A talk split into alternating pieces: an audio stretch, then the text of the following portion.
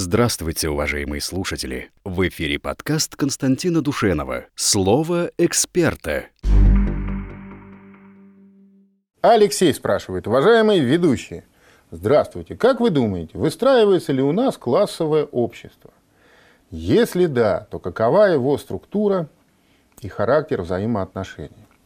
Ну, с моей точки зрения, Алексей, э, вообще это, конечно, байка о классовом обществе, это такая фантазия Маркса – которая была ему нужна для подтверждения, так сказать, а, своих теорий. Реально никаких классов в обществе нету, потому что определять людей можно по-разному, да, можно, вот что такое класс, классическое определение, да, это классы в зависимости от э, отношения к собственности на средства производства, да, буржуазия так или иначе владеет, значит, пролетариат не владеет, правда, большие сложности всегда были с крестьянами, потому что они вроде владеют, а вроде все равно бедные. Да, появились масса толкований, всякое там мелкобуржуазное крестьянство, траля-ля, пятое, десятое. Еще сложнее было с интеллигенцией, потому что она точно ничего не имеет. Вот, но при этом такая зловредная, значит, мал клуб да вонюч. Вот, значит, тоже нужно было как-то решать этот вопрос. Короче говоря, это такая мифология. Э, значит, э, что касается того, можно ведь людей классифицировать и по размеру ботинок. Понимаете? Можно классифицировать, пытаться людей по их отношению к собственности на средства производства. Можно пытаться классифицировать их по отношению, вот сейчас у нас, значит, 21 век информация, да, по возможности, а, по отношению к средствам массовой информации. Потому что тот, у кого сегодня э, находится в руках средства массовой информации, он в значительной мере сильнее того, у кого находится, я не знаю, в руках завод. Да? В самом случае, влияние его на, а, так сказать, общество, на умы, на общественно-политические процессы будет заведомо выше. Можно еще какую-то классификацию придумать. Это совершенно, на мой взгляд, так сказать, бессмысленно, бесполезно. Тем более, что значит, вся эта теория Маркса давно треснула, рухнула, крякнула, потому что значит, количество пролетариата, то есть людей, которые добывают сегодня а, как бы, хлеб свой насущный физическим трудом, оно скукожилось. А, в результате ближайшего развития там, автоматизации оно вообще практически перейдет там, к ничтожным цифрам. Точно так же, как и количество крестьян, которые производят товарный продукт. Да? Значит, а, если говорить о, о том, что вот по Марксу значит, э, производят все материальные ценности, производят рабочие классы крестьянства, и поэтому они основа всей нашей жизни – а духовные ценности кто производит. Без них человек все равно будет как животное. Чем он будет от обезьяны отличаться? Человек, если у него не будет культурных ценностей и духовных ценностей. А культурные и духовные ценности какое имеют отношение, извините, к рабочему классу и крестьянству? Позвольте поинтересоваться. То есть это совершенно искусственная схема, нарисованная, потом подхваченная большевиками, положенная в основу Советского Союза, и в результате э, одна из причин его конечного краха, потому что э, значит, теория да, вот вы приводили этот, э, эти слова Сталина нам без э, теории «смерть, смерть, смерть». Вот, значит, так и не удалось Советскому Союзу выработать теоретические основы, которые бы соответствовали реальности. А в позднее советское время они расходились все дальше и дальше и дальше. Это, в конце концов, стало одной из причин краха Советского Союза. Вот так. И у нас, конечно, никакого классового общества не выстраивается, а выстраивается какое-то совершенно новое общественное э, сочетание разных общественных сил э, и на Западе, и у нас.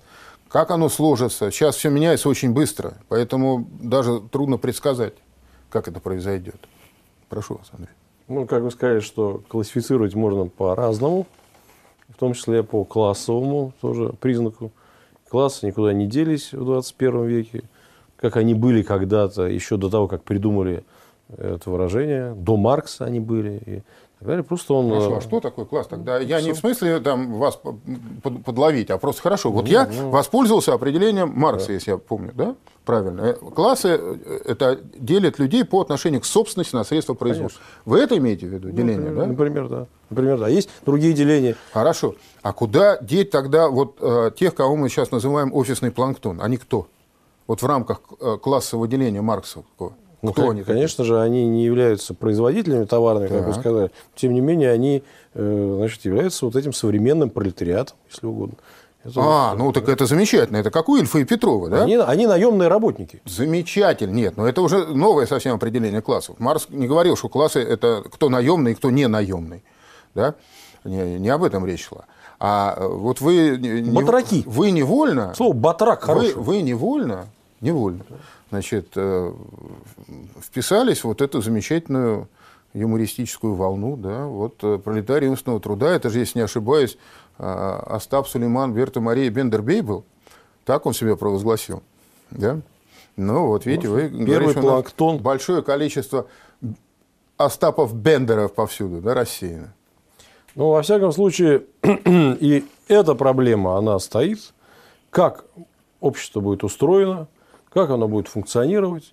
То, что происходит сейчас во всем мире, оно, скажем так, не гармонично выстроено. Это ситуация, которая э, в себе таит огромное количество противоречий. И эти противоречия можно назвать классовыми, можно назвать психологическими, да, поскольку действительно я согласен, что, например, э, там человек, который э, имеет некое классовое сознание, да, человек, который там себя ощущает как собственник, как там Ротшильд, маленький. В чем же там проблема, трагедии деревни начала 20 века, русской деревни, когда, собственно, была община э, разрушена, крестьянская, то появились в деревне, в каждой русской деревне появился маленький Ротшильд. Этот маленький Ротшильд, он а, имел ту же самую психологию, несмотря на то, что он русский был, православный, что и тот далекий, еврейский, заокеанский какой-то Ротшильд.